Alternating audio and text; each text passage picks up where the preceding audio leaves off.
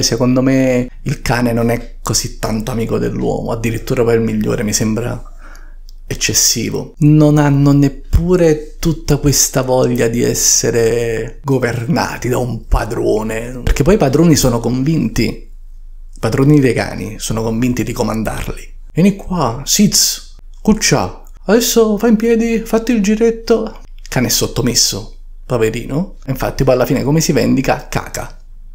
Caca umilia il padrone perché il padrone deve raccogliere la cacca del cane. Lui lo fa in modo involontario, cioè lo fa in modo automatico. Però sta là il cane che dice, hai ta merda, ma... Capito? I cani e i padroni fissi.